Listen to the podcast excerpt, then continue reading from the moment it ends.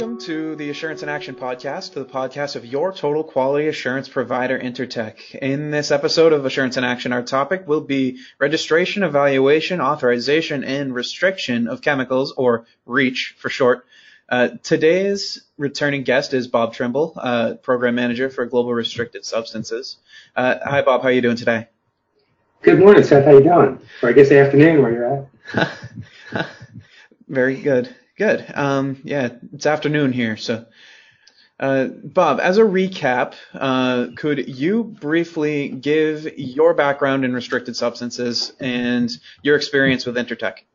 Sure. So I've, I've been with Intertek uh, about 10 years now, and with that, uh, worked with and for Intertek in the consulting uh, field for a couple years, specifically dealing and specializing in ROHS, ROS, REACH, California Prop 65, China RoHS, uh, basically anything that controls and restricts substances in articles, in complex articles and materials, and um, how do we control the supply chain? How do we evaluate the supply chain? How do we how do we test and evaluate materials? And I spend most of my time uh, working with customers in person and getting into their processes for dealing with that. Great. So, uh, published in 2006 and enforced in 2007, uh, REACH is a regulation enforced by the European Union. In brief, what does REACH cover? So, REACH covers chemicals, which are used in almost all substances, uh, materials, components that make up consumer products, business to business products, professional use products. And uh, one of the keys being it doesn't, you know, a lot of times we think something has to be electronic to be in scope. Uh, almost everything is in scope for the REACH regulation. So, like you said, to kind of restate it, it covers the registration, evaluation, authorization of chemicals.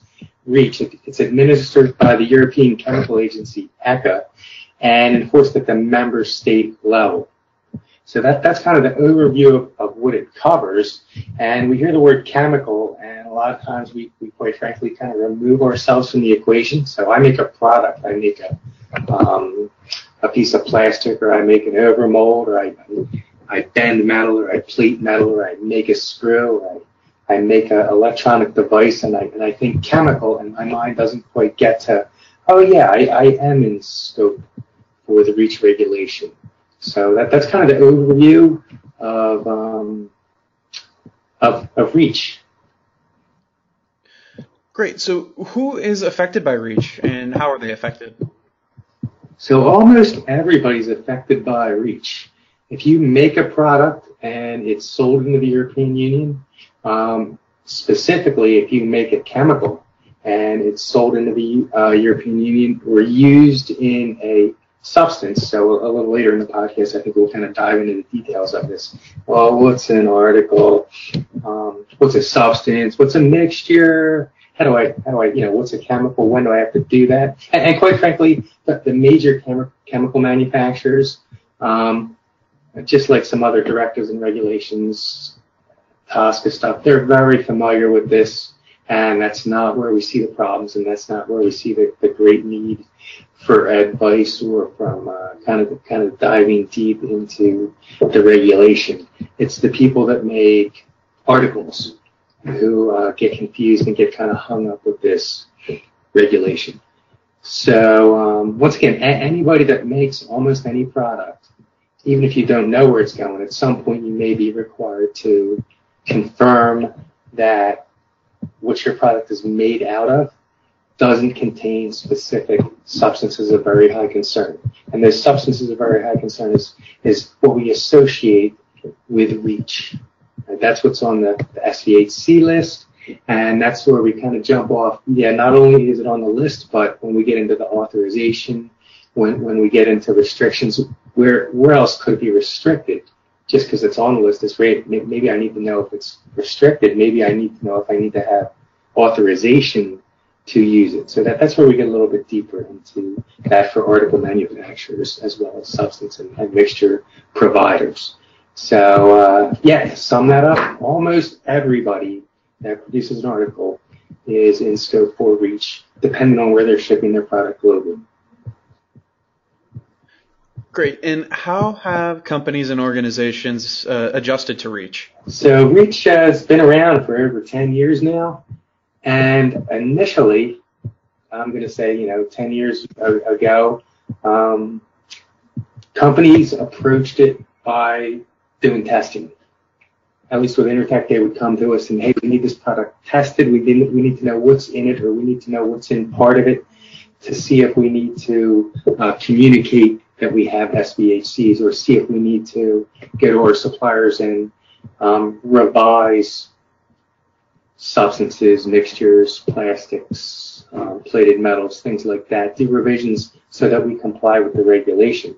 And um, they, they would basically test compliance into their products. They, at the time, were not reaching out to the supply chain, um, evaluating their supply chain on the ability to provide documentation that confirmed compliance and keep up with that documentation because they, they add things to the SVHC list every six months. So it's always an ongoing process. It's not a one and done. And if you're gonna if you're gonna test for compliance, are we gonna test every six months when they add substances? What are, what are we gonna do with that? So the big change we've seen in, in the past couple years is our customers managing their supply chain and saying we need to evaluate our suppliers. We need to have a supply chain that can give us the documentation we need when we go to sell a product globally. So the uh, the the thing that's hard for suppliers um, is to evaluate each of their own supply chains, right? It's it's one thing to evaluate a material, to look up material properties, or to write on a, a drawing um, a specific grade of plastic or alloy. Um, it, it's another thing to evaluate that supplier and, and the risk that that supplier is always going to give you what you order and what you want and be able to provide that documentation. So that that's the big change in the, in the past couple of years. Where we're really everybody's pressing down on the supply chain to minimize their work and the, the, any expense that they would incur testing because we're up to 201 SVHCs. That's that's a lot of different substances to test for, um, and that's not cheap. Yeah, and uh, those are 201 over the past 10 years, uh, added over six months. So you're talking a handful every six months. Every every six months, it might be eight, it might be six. This last time it was it was uh, four uh, about a month ago. Now, with that frequency of chemicals being added to this list, how do companies continuously reassess and retest and re-comply with regulation? Sorry. Right. So, so at the uh, article level or functional article level, I know earlier I said we get to the details of that and we will shortly, but to talk more about how companies um, manage that process-based scheme, they have requirements that their vendors to remain on their approved vendor list, their approved supplier list, keep them updated of their ability to comply with the current regulation. So every six months, they would either, either reach out or expect a updated document that this, that whatever they're purchasing from that supplier complies with the regulation, or if there is something in it, an SVHC, or if they are um, authorized for certain use or restricted at a level below the standard 0.1% by weight, that they're notified of that. So we, we see that take all different forms. Some companies, you know, just do an email blast. Other companies have portals that get updated. Uh, some companies have declarations uh, that they send out to, to get updated and signed. Other people use third-party um, compliance schemes where, where portals get populated and they run a campaign every six months to keep everything updated. So that's a little bit all over the map, and depending on the size of the company and, and what you manufacture, because everybody's processes are a little different, everybody's products are substantially different. So depend, depending on how you do business and your supply chain, um, that, that looks a little bit different for most people.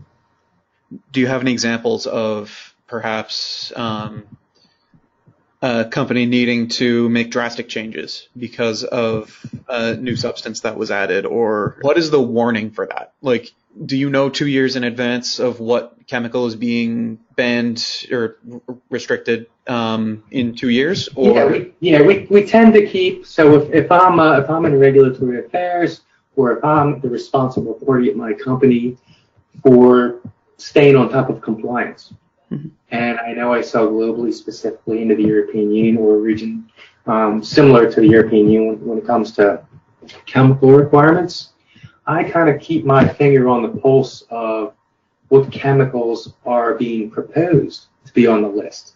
So I, I kind of have, I'm going to say close to a, a two year lead time to say, all right, I, I got to start keeping an eye on this and seeing if it's in my product. Right. So I'm not, I'm not waiting till one day before this deadline and then going, okay, my products need to comply. I'm to, I'm to run this email campaign and expect everybody to give me confirmation in 24 hours because most people respond to an email in 24 48 hours, right? So, yeah, that, that's where we run into trouble. That that sort of doesn't work. We need to stay ahead of it, and that's where we get into taking a look at our knowing knowing what goes into our product, taking a look at our bill of materials and our suppliers, and saying, okay, what suppliers do I have a, a risk for? Not just materials, but what suppliers am I going to have trouble getting this documentation from? And you know, maybe I haven't audited them, audited them. Maybe I have a new product and I'm not really familiar with some of my new suppliers. I have I have great relationships with a couple hundred suppliers that I've been doing business with for 15 years. Um, so so what questions do I ask these suppliers to say, okay, they're a low risk. I really trust this guy. They're on top of it. I know if they're if I'm going to buy a part from them, I'm going to get the documentation and I can believe it. Or I'm going to get a test report and they're going to tell me, hey, here's my test report. Because one of the things we frequently see, Seth, Yep. Um, is we, we see a test report. So, like, where's the confirmation? We, we look at people's documentation and we say, okay, well, why do we accept this test report? Because when I take a close look at the test report, a lot of times we see that they actually do have substances of very high concern in their products and they're above the limit. So they, you know, we can't just accept the test report and go, okay, I got a test report, I'm good to go. I have to look at that test report, understand the reporting limits, uh, minimum detection levels, were the, were the proper methods used to do the testing on metal parts, non-metal parts, different things like that. Because we get into a little bit of different testing chemistry if I'm going to accept the test report, things like that. So um, I, am going to say staying ahead of it, right? Having maybe a, a consulting service or working with a company that keeps you apprised through a monthly report uh, or an email, an environmental report, um, a, a, company that can kind of help you with that. If you're a regulatory person and you don't have uh, a staff of people that's dedicated to doing just that. So our, chemical companies are going to have that, but some of our small to mid-sized manufacturers, they're not going to have that. They might have one or two people who are in charge of, you know, compliance, and they're never going to have time to get through all that. So that, that that's kind of where people get into trouble and they, they kind of sell product with kind of that, well, like, I think we're compliant. But when it comes down to it, like if we're really holding the carpet and you have to prove to me with your processes and with your technical documentation that you're compliant, um, they, they really have trouble doing it. They just don't have the package altogether. It, it seems like it comes with the territory of the leaner you run, the you know more work that less people are going to do, therefore you can't stay necessarily ahead. So having that help and having that, you know, direct line, um, infinitely help. help Agreed. Preparation. Right? Like it's like it's like it's like doing work on your car, right? right? Like there's some guys that still work on their cars, especially their older cars, and there's a lot of people that still change the oil or fix a headlight. But when it comes to the engine diagnostics and all that stuff, just the tools, the expertise to do it efficiently you're going to end up going to an expert. And it's, it's, it's similar with all the regulations and directives that are going on today as well. So, uh, with the 201 chemicals, as you said before, on the SVHC, how does a chemical wind up on that list? The chemicals get on the list because of their uh, uh effects on uh, people, humans, and the environment. And they get they get on the list uh, when they become classified as a carcinogenic, a mutagenic, a reproductive toxin, uh, they're persistent, they're bioaccumulative, uh, or they're toxic. So those, those are the requirements kind of upfront to actually um, have a substance placed on the list, right? Um, and, and, then where we, we run into a little more trouble down the line and where we see a lot of uh, a lot of issues is when we evaluate for those SVHCs, it needs to be done at the article level, the simple article level, the component level.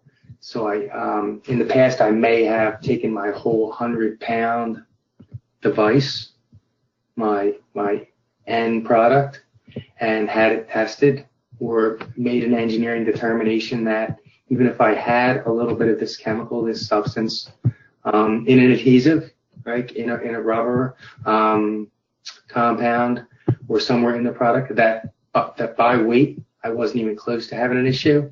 Um, that that needs to be rethought out. Um, companies need to evaluate their their product at the at the simple functional article level. They're the mass of the SVHC in the material, not the end product. Okay. And uh, is the SVHC exhaustive of all of the chemicals that are restricted and fall under REACH? So the, uh, the SVHC list is is part of the puzzle. What also needs to happen is um, to, to, look at Annex 14 and Annex 17 for any of the restrictions or uh, authorization information needs to be supplied as well. So it's, it's although we, we always harp on, we always hear about the SVHC list, um, there's a, a, more to reach than that, and we should also take a good look at Annex 14 and Annex 17 to make sure I don't have any issues with how something's being used um, or, or when a sunset date for a substance might exist. Great. So um, thanks for joining me on Assurance in Action today, Bob. Um, it was great having you again. Oh, it was my pleasure, Seth. It's always, it's always great to talk to you.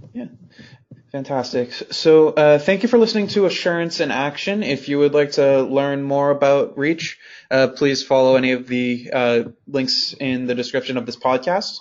Um, if you haven't already, please follow Intertek uh, on LinkedIn and subscribe and rate Assurance in Action wherever you listen to podcasts. Thanks again.